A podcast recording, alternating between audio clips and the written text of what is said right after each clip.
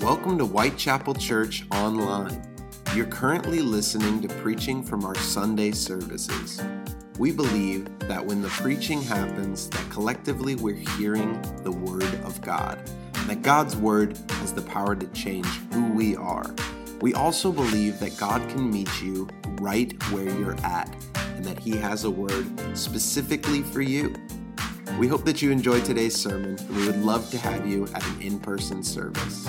Head over to whitechapelchurch.com to get more info. Enjoy the sermon and be blessed.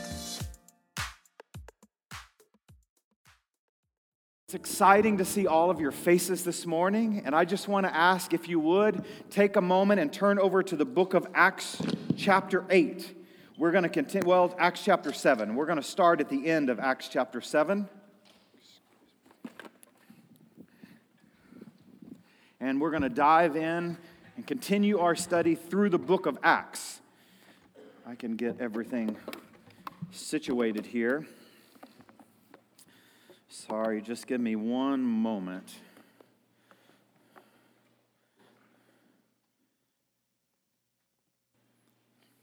So, as we continue working and wrestling through the book of Acts, uh, we see, uh, as we've studied over the past several weeks, uh, last week we started looking at Stephen and how Stephen uh, is in a very strong predicament and he's actually got arrested.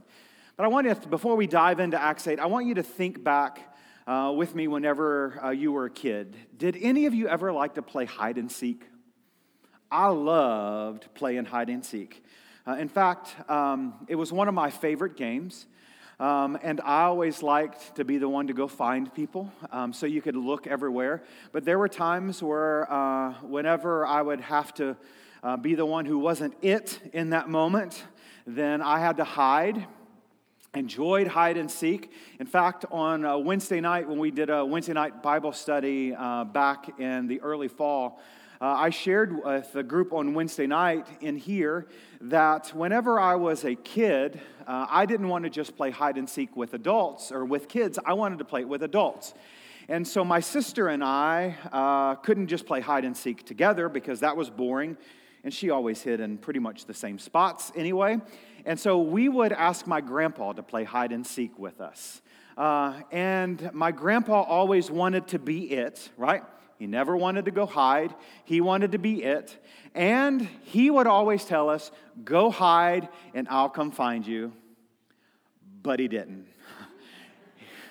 we would go hide and hide and hide and hide, and he never came. And he would sit in the chair uh, and he would say, All right, I'm, not, I'm looking in the kitchen or I'm looking here. And then if we were hiding in the closet, we would, we would cry out, We're not in the closet, so don't come look in the closet because we were just waiting for him to come and find us. I don't know about you, but I loved playing hide and seek. And there's a lot in hide and seek that I think we can take and then actually apply to this passage of Scripture. That we can see some of, and it might be a stretch, but we can see a little bit of what's taking place in this passage of Scripture. The one thing, though, that I do want to point out is that in this passage of Scripture, the bold ones who have just come to relationship with the Lord are the ones that are doing the seeking here, right? The Lord is not hiding, the Lord is present, and He's just waiting for them to come seeking Him. Sometimes, whenever we are living out our life, we're seeking and we're seeking and we're looking and we're searching for answers and we're searching for the right next step and we're searching for this and we're searching for the other. And the Lord is just standing there and He's saying, Hey, look, I'm right here. Would you come seek me? Would you come find me? Kind of like whenever I was growing up when we were hiding and my grandpa wasn't coming to find us, we were saying, Grandpa, we're not in the closet, or Grandpa, we're not in the kitchen. We were giving him clues saying, Hey, come look here, come look here. And you know, the Lord does that in our life.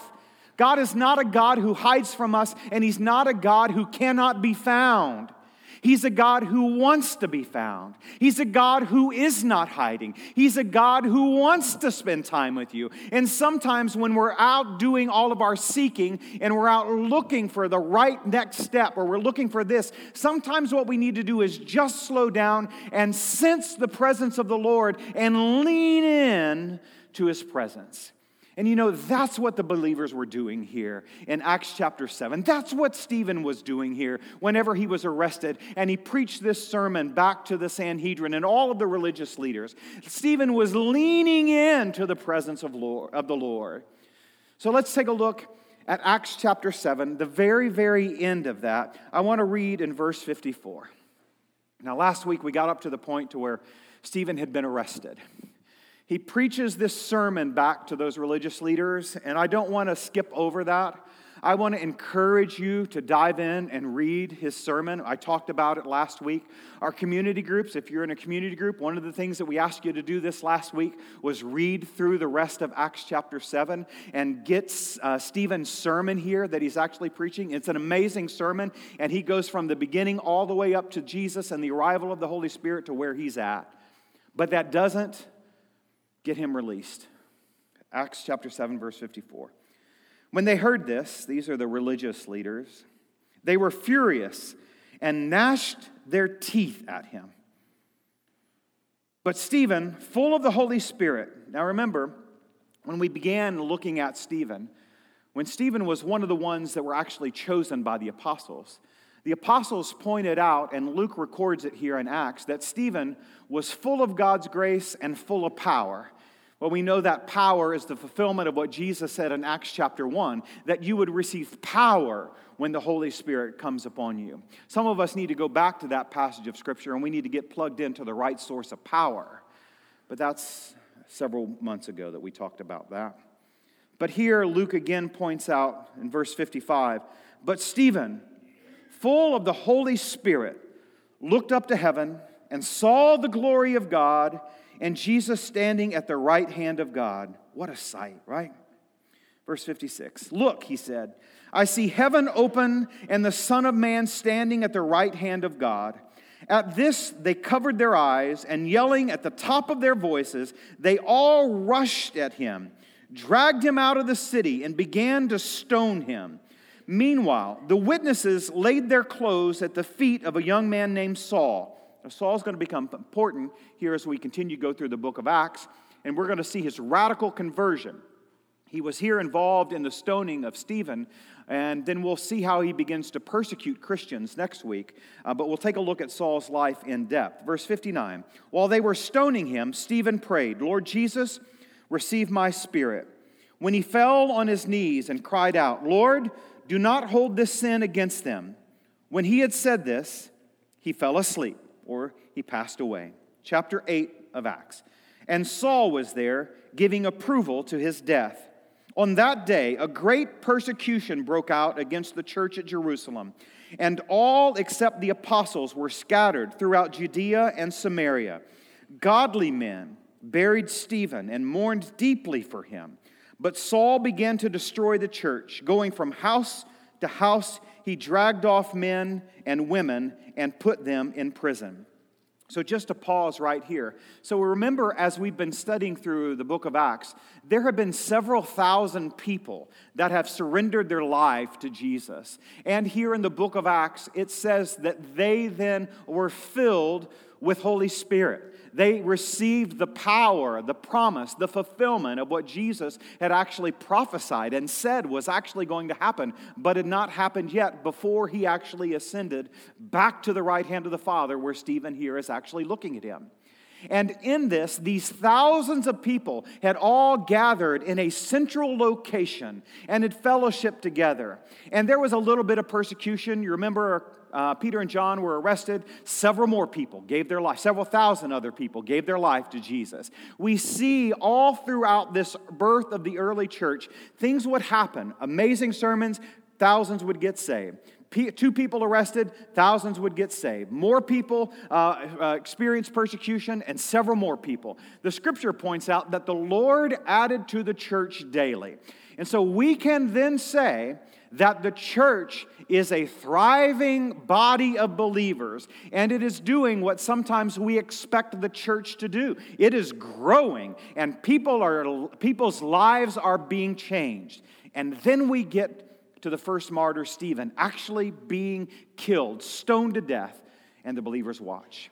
And then this man named Saul comes along and he starts going house to house, dragging the believers out of the house, asking them, Do you believe that Jesus says, or whatever he was asking, I assume he's asking, Do you believe that Jesus says who he is? We can see through some of the parts of the scripture that he's trying to trick them up, trying to get them to blaspheme against God, not accepting that Jesus was who he actually said he was, that he was the prophet, the perfect prophet, the perfect priest, and the perfect king, and he was at work and moving through the power of the Holy Spirit. And if they said yes, then Paul or Saul, actually at this point, would kill them. He would take, take their lives. Paul did this over and over and over. And then what happens is the church begins to scatter. Now, in this moment, I'm certain that this persecution and your friends being killed because of their faith does not look like the church is actually thriving. But if you'll remember, before Jesus uh, was actually crucified, he pointed out to Peter that the gates of hell would not stand against the work that God was doing actually through the church. And here, despite the persecution, despite people dying because of their faith, the church, believe it or not, was actually thriving. And people were scattered. They were scattered. And as they were scattered, what happened is the message of the God, they turned into evangelists. The message of the gospel was taken everywhere, and people, more people outside of this central location where the believers had gathered, began to give their life to Jesus Christ. And then in Acts chapter 8, Luke turns to a guy named Philip. And I want to focus on Philip for just a few moments here this morning. So if you'll look with me in Acts chapter 8, verse 4. We're going to read at the beginning of Acts, we're going to skip a section, and then we're going to go to the end of Acts chapter 8. It's a little long, but I want you to press in as we read God's word. Acts chapter 8, verse 4. Those who had been scattered preached the word wherever they went. Philip went down to a city in Samaria and proclaimed Christ there. When the crowds heard Philip and saw the miraculous signs he did, they all paid close attention to what he said. With shrieks, evil spirits came out of many, and many paralytics and cripples were healed. So there was great joy in that city. So now let's skip forward just a little bit to verse 26. Here now we have Philip who's actually going to come alongside an Ethiopian, and we're going to see what's happening in this. So you see what Philip did in the city there. You see how the persecution drove him there, and many people were healed. Evil spirits were cast out. People gave their life to Jesus Christ, and the city was changed. But then, verse 26, let's see what's happening here. Now, an angel of the Lord said to Philip, now, notice whose ears Philip is listening to here, and this is important, and we have to actually catch this. Peter was walking with the Lord through the power of Holy Spirit, and an angel spoke to him, and Philip heard it. His ears were tuned to the very heart of God. It says, and so Philip, uh, it says, um, verse 26 again, I'll start back there. And now an angel of the Lord said to Philip, Go south to the road, the desert road, that goes down from Jerusalem to Gaza. So he started out, and on his way he met an Ethiopian eunuch, an important official in charge of all the treasury of Candace, queen of the Ethiopians. This man had gone to Jerusalem to worship and on his way home was sitting in his chariot reading the book of Isaiah the prophet. The Spirit told Philip, again, catch whose ears he's listening to. He's been obedient once, and now he's done what this, the angel asked him to do, and now the Spirit is speaking to him again. In verse 29, the Spirit told Philip, Go to that chariot and stay near it. Then Philip ran up to the chariot and heard the man reading Isaiah the prophet. Do you understand what you're reading? Philip asked. How can I, he said, unless someone explains it to me? So he invited Philip to come up and sat with him. The eunuch was reading this passage of Scripture. He was led like a sheep to the slaughter, and as a lamb before the shearer is silent, so he did not open his mouth. In his humiliation, he was deprived of justice. Who can speak of his descendants? From, this li- from his life was taken from the earth.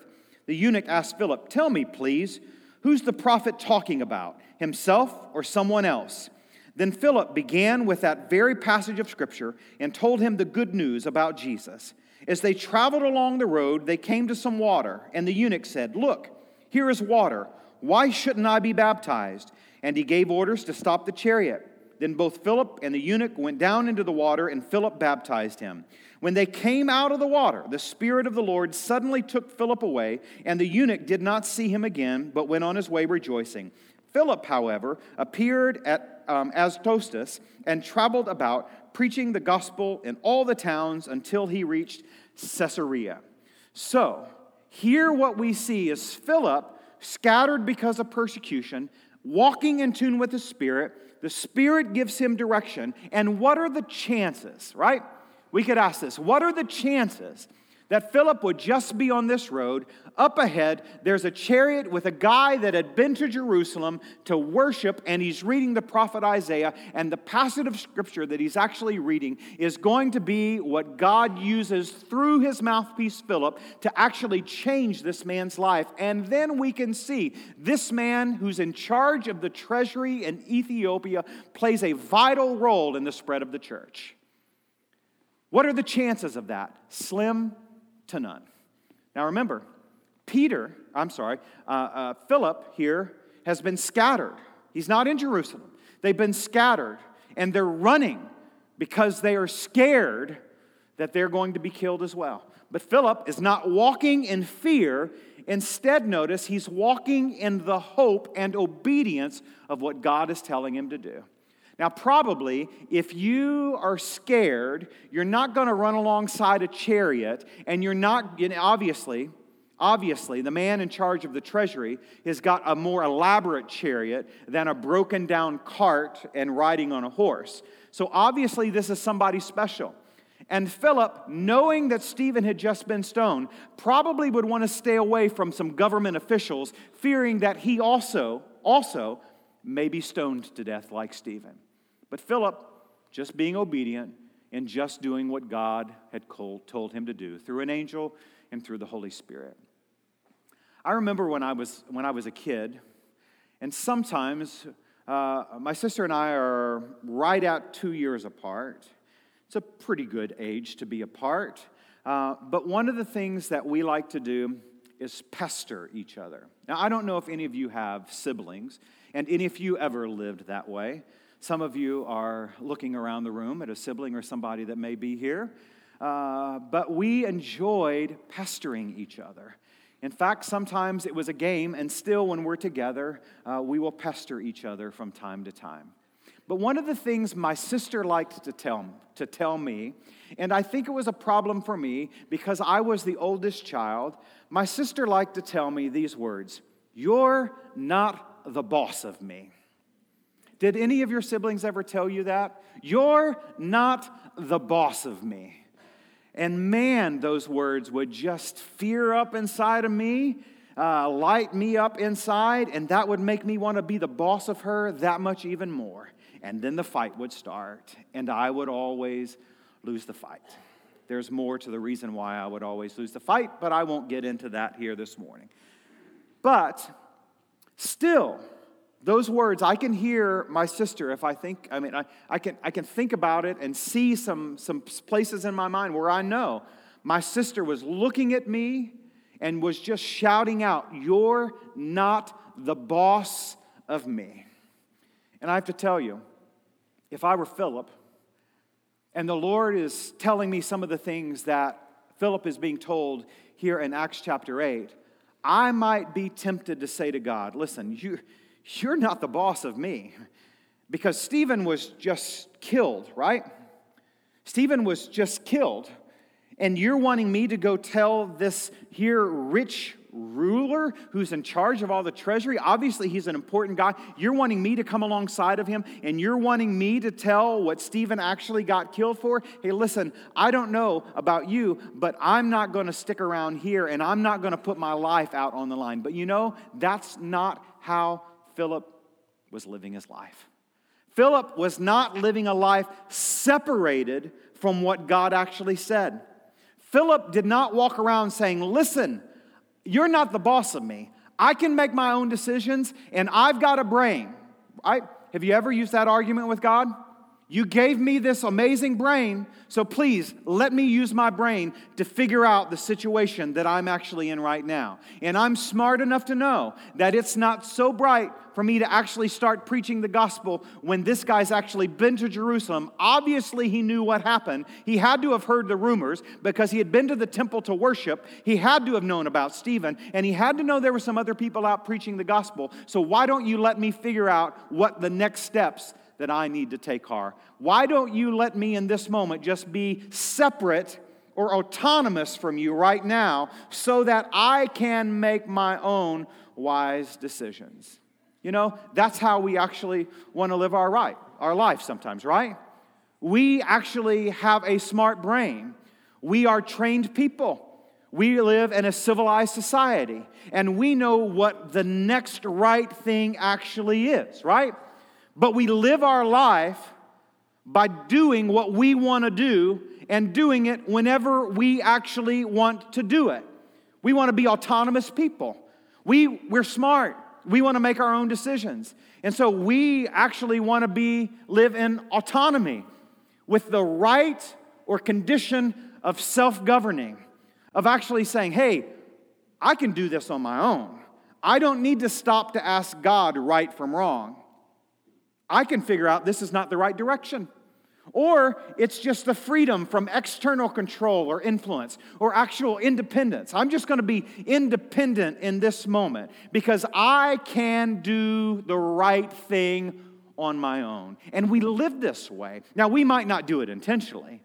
We might think, hey, I'm smart. I don't need to take time to ask God right from wrong. I don't need to tune into God to say, to let Him say, hey, go do this or go do that. I'm going in the right direction. I'm doing good. I'm helping people. I'm living an independent life. I go to church. I tie to the church. I volunteer here. I do this. And so I'm obviously doing the right thing, right?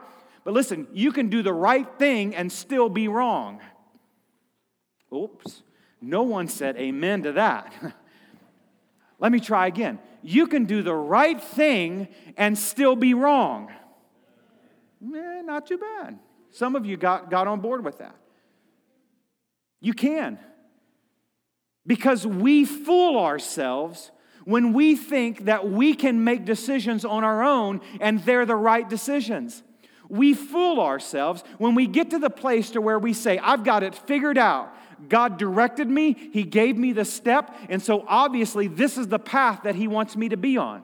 But that's not how Philip is living in Acts chapter 8.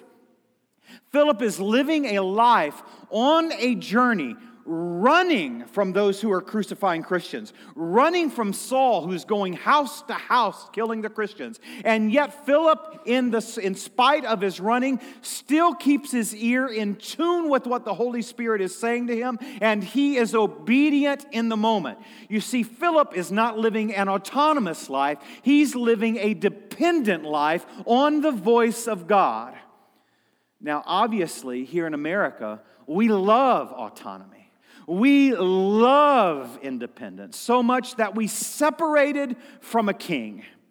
And that wasn't necessarily a bad thing when it came to our country. But listen, when it comes to your life, when it comes to your soul that will last for all of eternity, you cannot live life autonomous from the work of God in your life. Now, you should be living autonomous from all of the other voices around you. But that has to push you into total dependence on the voice of God. And that's what Philip is actually doing here. He's just simply listening to God, and despite opposition, he's walking in certainty, filled with hope, knowing that God was leading and God was speaking. Now, I know what you may be thinking in this moment. I know what you may be thinking in this moment. Well, listen, I've tried to seek God, and it didn't work out last time. You've probably tried to live out this passage of scripture in the book of Matthew, chapter 6, verse 33. Seek first the kingdom of God and his righteousness, and then all these things are going to be added unto you. Jesus' words in an amazing sermon seek first the kingdom of God, and then everything else is going to take care of its place. You know, that's not the right interpretation of that passage of scripture. But the command doesn't change despite the outcome. Seek first the kingdom of God, is the command of Jesus in that moment. And some of us have experienced those times where we've sought God, we've wrestled with the flesh, and we've said, No, I'm going to seek God, and I'm going to seek God first. But yet, things didn't turn out the way that we actually wanted it to turn out. Or we, we think, hey, God, are you really playing hide and seek? Are you hiding in this moment and I can't find you? I know that some of us have actually lived that, and so we think, hey, this has got to be a failure. This seeking God thing doesn't work because I tried it at one moment, and so I tried and I didn't get what I wanted, or I didn't get the answer, and I sought God, and then all these other things didn't fall in place, if you will. And so obviously it doesn't work, so I'm just going to keep on doing my own thing. And I'm just going to live an autonomous life, separated, using the brain that God gave me, doing good, going to church, tithing, volunteering, serving, doing all the things that I'm supposed to do. And I think that that's what's actually going to get me into heaven. That is not the intention of what Jesus has said, and that's not what Philip is living out here in Acts chapter 8. Here's what we have to do we have to live a life in the kingdom of God with Jesus as our king. If we want to be a part of his kingdom, then we have to recognize that the kingdom has a king. And we are not the king, and we are not the queen of the kingdom. And the king makes commands that he demands that we be obedient in. A lot of us don't like to think of Jesus this way because we want to see this fluffy Jesus where whenever we do wrong, we can crawl up into his lap like a grandpa and he's just going to uh, stroke our head or pat us on the back and say, Oh, I love you so much and you're just the most amazing thing ever. Some of us want that to be our view of Jesus all the time. But while that is true, he is also a king and the king commands his obedience. The king requires for you to first consult with him so that as you live in his kingdom, we are being in a, or we are coming in alignment with his will and doing the things that he asks us to do. That's what Philip is doing here.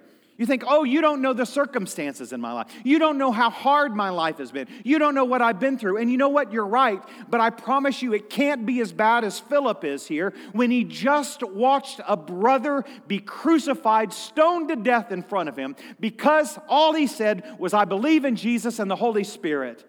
He's running for his life, running towards people who are probably going to crucify him, and God is ordering him steps every single part of the way. And Philip doesn't doubt it, Philip doesn't question it. He is obedient to the king of the kingdom that he is actually living in. He's not making decisions on his own, and he's not living a life without first consulting God. Seek first the kingdom of God, Jesus said, and his righteousness, and all these things will be added to you. The key part of this is seek first. It means to actively pursue or to go after. And some of us actually begin our life with Jesus this way, actively pursuing Him and going after His will, but then we experience hardship. We experience some failure. We experience some things in our life that just doesn't make sense in our walk with Him. And so then we stop actively pursuing. And then we just keep talking about it. And we think, well, I'll pursue Him on Mondays but I'll take Tuesdays off. But then I'll have good days on Wednesday and Thursday, and then I'm going to take Friday off. Listen, if you're taking time off from pursuing God, you're not pursuing Him. Because you can't pursue self and God at the same time. Because when there's conflict, who wins? The key for us is in Genesis chapter 3. Every time there's conflict with flesh, in conflict with God, if you're not actively pursuing God, the flesh wins. We've experienced that, right? And that's why some of us step back from seeking first the king of the kingdom and we say, hey, I'm just going to live on my own here for a few minutes.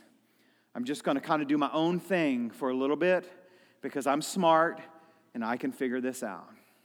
We do it over and over and over, and we fool ourselves and think that we are seeking first His kingdom because things are going good, because all is right, or the bad doesn't last very long in our lives. And we get right up the next day, go about our way, and we forget to consult the king. You say, Well, God doesn't speak to me the way that He does here in Philip. I've not heard the voice of an angel, and I've not heard the voice of an angel either. But I've heard the voice of God, not audibly, not audibly, not audibly. I've, I've felt God impress things on my life. I've felt God leading me and guiding me. And there have been moments where I felt His presence so strong, and there have been moments where I've not felt His presence at all. But that doesn't change the fact that He's still there. In the good, the bad, the up, the down, the mountaintop, the valley, the light, or the dark, God hasn't changed. God does not change. He is always, always there. And so we allow the enemy to fool ourselves, and we think that we have to make Jesus Lord of our life. And we think it's our own strength in that moment that made Jesus the Lord of our life. You know what? Jesus is Lord whether you make him Lord or not. What we have to do is come into submission to his kingship, come into submission of his lordship. And we have to say, God, I'm just going to surrender. And I'm going to take my hands off of my day. I'm going to take my hands off of my life. And I'm just going to give it completely to you. That's why I rejoice when I see people lift their hands or hand in worship. It's a, t- it's a sign of submission. It's a sign of saying, God, I'm just worshiping you in this moment, and I'm taking my hands off of my life, and I am submitting myself to your lordship and your kingship. You see, the choice you make in coming into alignment with His Lordship is not a choice of making Him Lord, but surrendering to the Lord. What Philip has done and modeled here for us in Acts chapter 8 is he is actually submitted himself to what God is doing. And then in walking with the Lord, as God impresses things or God speaks to him, he just comes in alignment and is in obedience to that. And we keep asking sometimes, God, just tell me what the next step is. Tell me what the next right thing is to do. Tell me what the right, the, the, the, the uh, right decision is I've got to make. And you know what? There are times where God has spoken and we've missed it because we think He's hiding and He's just standing there saying, Hey, here I am. Would you just listen to me and stop all of the activity? Stop living a life that's autonomous, separated from Him, and come into submission under his lordship and his kingdom.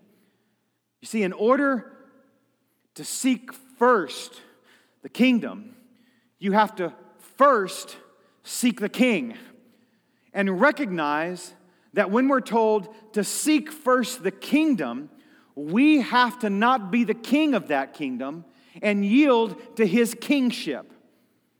But what happens is we like the idea of kingdom benefits, but we don't like the submission part to the king.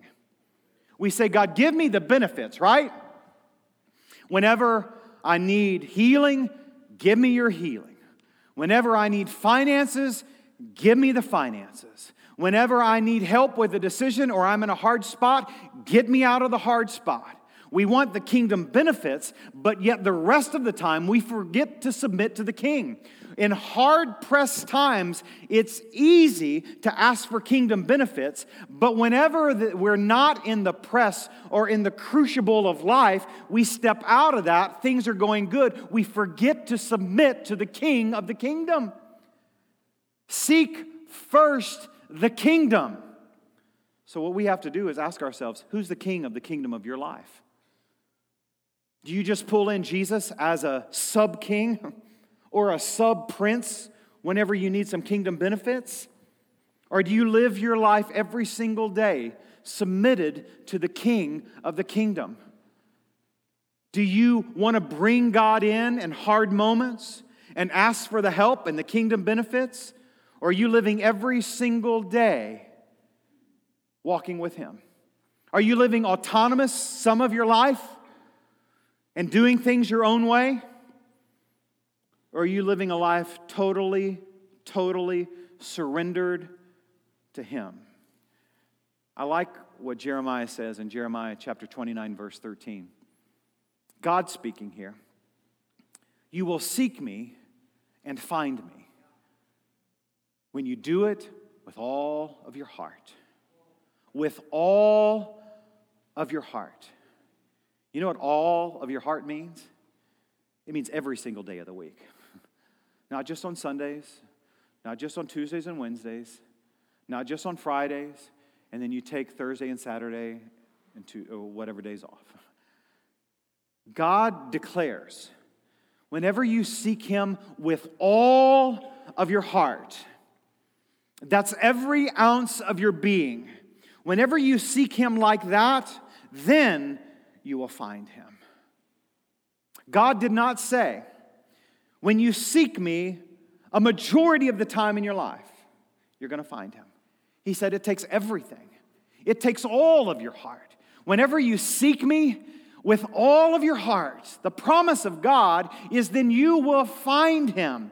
Philip had found him here in Acts chapter 8 because he wasn't living a life separated or autonomous. He was living a life that was in submission to God, and that submission is all of your heart.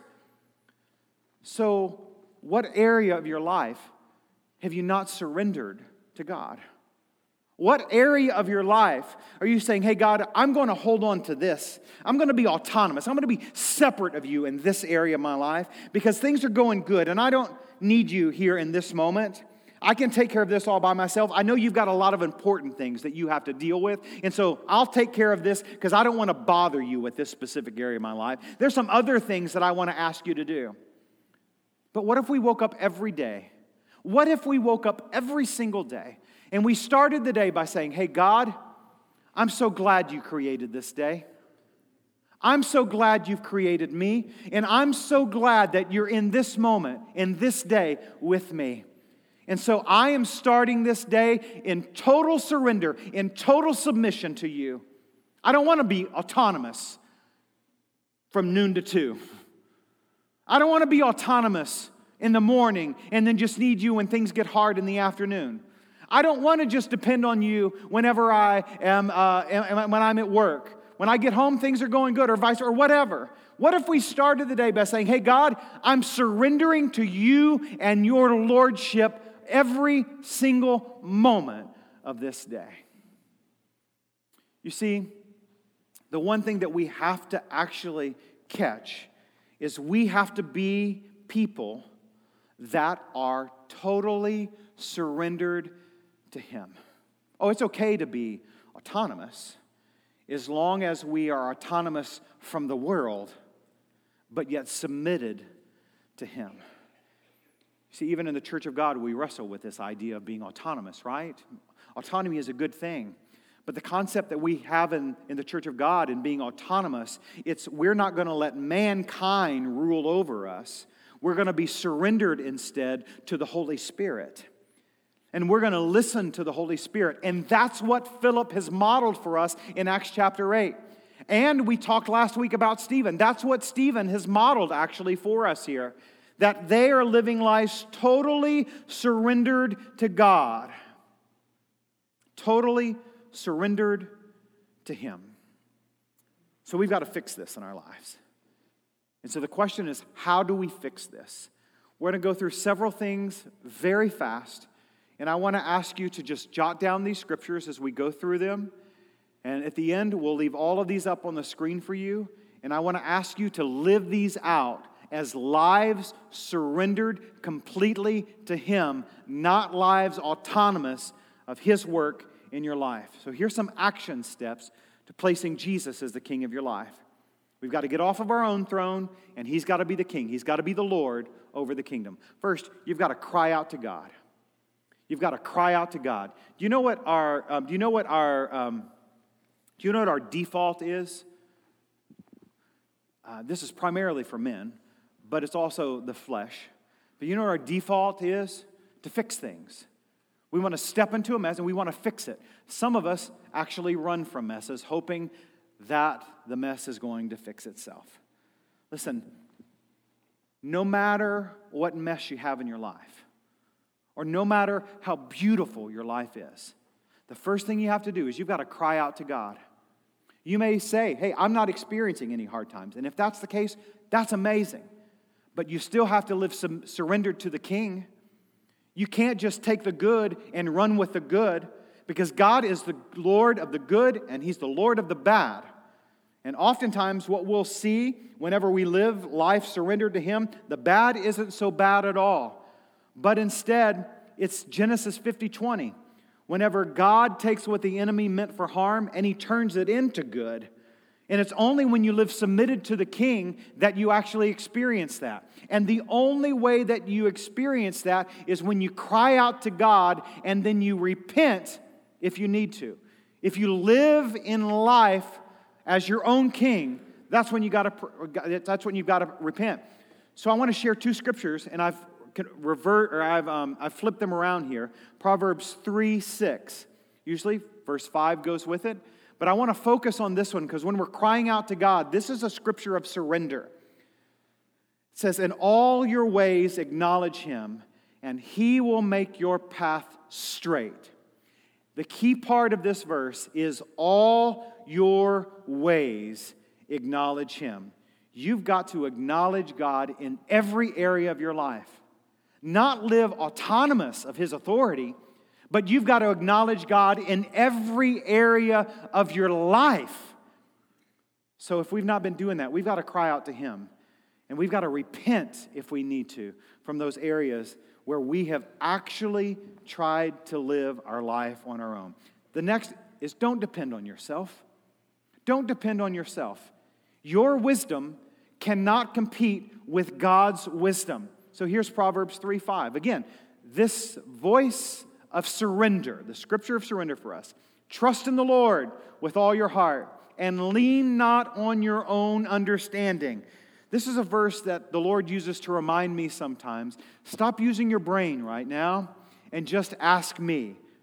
Don't lean on your own understanding. Don't trust your own understanding, but instead rely on the Lord. And so, whenever we're living lives that are totally surrendered, where Jesus is the king of our lives, we cannot depend on self. We have to depend upon Him. Philip is doing that in Acts chapter 8. He's living a life in submission despite the hardship, despite the persecution. He's not relying on his own understanding, but instead, he's trusting in the Lord and doing that which God has directed him to do. He's living a life where Jesus is the king of his life. Next, flee from when the enemy tempts, run from the temptation of the enemies. Because in good and bad, in ups and downs, the enemy is always going to bring temptation in. And he's going to do it in subtle ways. And so we have to live out Paul's words to a young Timothy in 2 Timothy 2:22.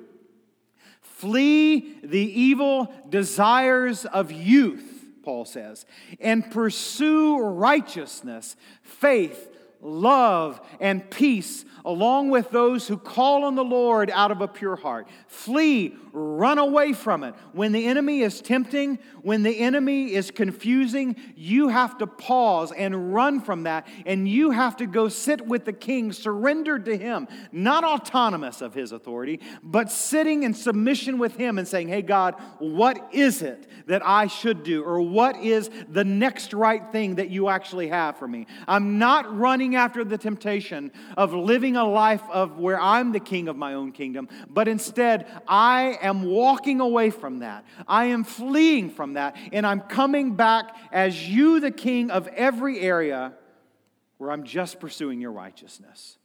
Whenever we step out of the cover of Jesus as the king of our life, we will always fall prey to the temptations of the enemy.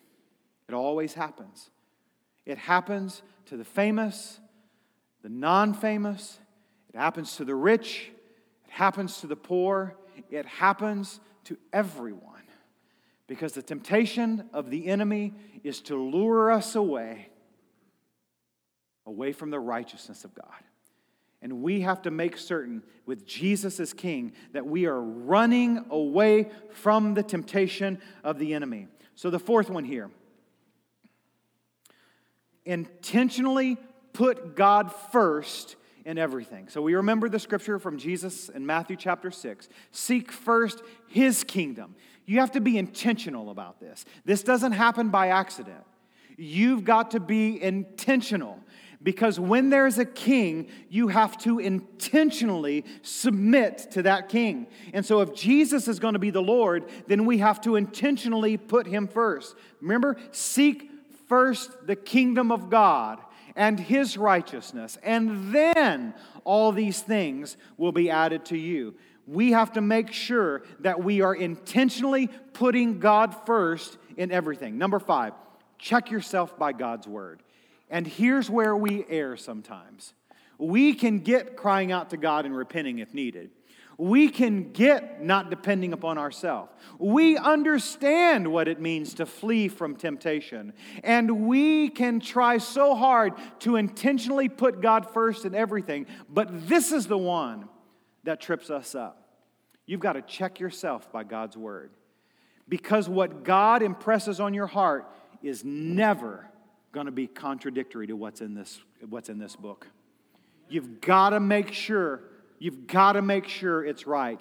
And then you've got to allow somebody else to come alongside you to affirm that which you feel is right. It doesn't happen on your own. You've got to dive in to the Word of God. Psalm 119, verse 11 says, I have hidden your word in my heart that I might not sin against you. You can do all of these steps, but if you forget number five, the enemy will always win. You've got to check yourself by God's word. And the last one, you've got to rely on the Holy Spirit to teach you. You've got to rely on the Holy Spirit to teach you. Because God is not a God who once spoke and then he's silent. He's a God that continues to speak to us. And when we sense God speaking to us, we come back to His Word. We speak to other believers. And then we allow the Holy Spirit to affirm it in our lives. So you've got to be intentional about listening, listening to what the Holy Spirit actually says to you. You've got to make certain that you're relying on the Holy Spirit to teach you these things. Jesus' words in John 14, 26. But the counselor, the Holy Spirit, whom the Father will send in my name, will teach you all things and will remind you of everything that I have said to you. So if you want to make Jesus the Lord of your life, the way that Philip did here in Acts chapter 8. These are six steps that I think that we've got to apply every single day so that we make sure we're not being autonomous from him, but instead we are living submitted to him. You've got to cry out to God, and if repentance is needed, you've got to make sure that you step into repentance and you walk that out with God. The second thing is you cannot depend on yourself. You can't be the king and him be the king in other times of your life. There's one king. And if you dethrone that king and you climb up on that throne of your life, then you have failed and you've got to get back to number one, crying out to him and doing it in repentance. You've got to cry out to God. You've got to stop depending on yourself. You've got to flee from temptation when the enemy is tempting you. You've got to intentionally put God first in everything. Check yourself by God's word and then rely on the Holy Spirit to teach you. Do you know what I believe that's happened here today? I think the Holy Spirit has tugged upon our hearts and began to reveal some areas of our life that He may not be the king of our life. I think the Holy Spirit has begun to move in our life and ask us to surrender or submit another area to Him. I don't know what that is for you. I know in preparing for this day, some areas the Lord has really impressed upon me. What would it look like if you woke up every day and you said, Good morning, God. I'm submitting this day in my life completely to you. Probably would look a little bit more like Philip in Acts chapter 8 when he's doing things that doesn't make sense to the flesh and that could possibly get him killed because Jesus is the Lord of his life. If God has begun to tug on your heart this morning of an area that you need to submit to him, then I want you to do that this morning. I know that you may not have it all completely figured out, and I know that you may not be thinking or you may not know what the next step is in that. But you know what? That's okay. You don't have to because the king does. And he's just asking you to submit to him. That's all you have to do.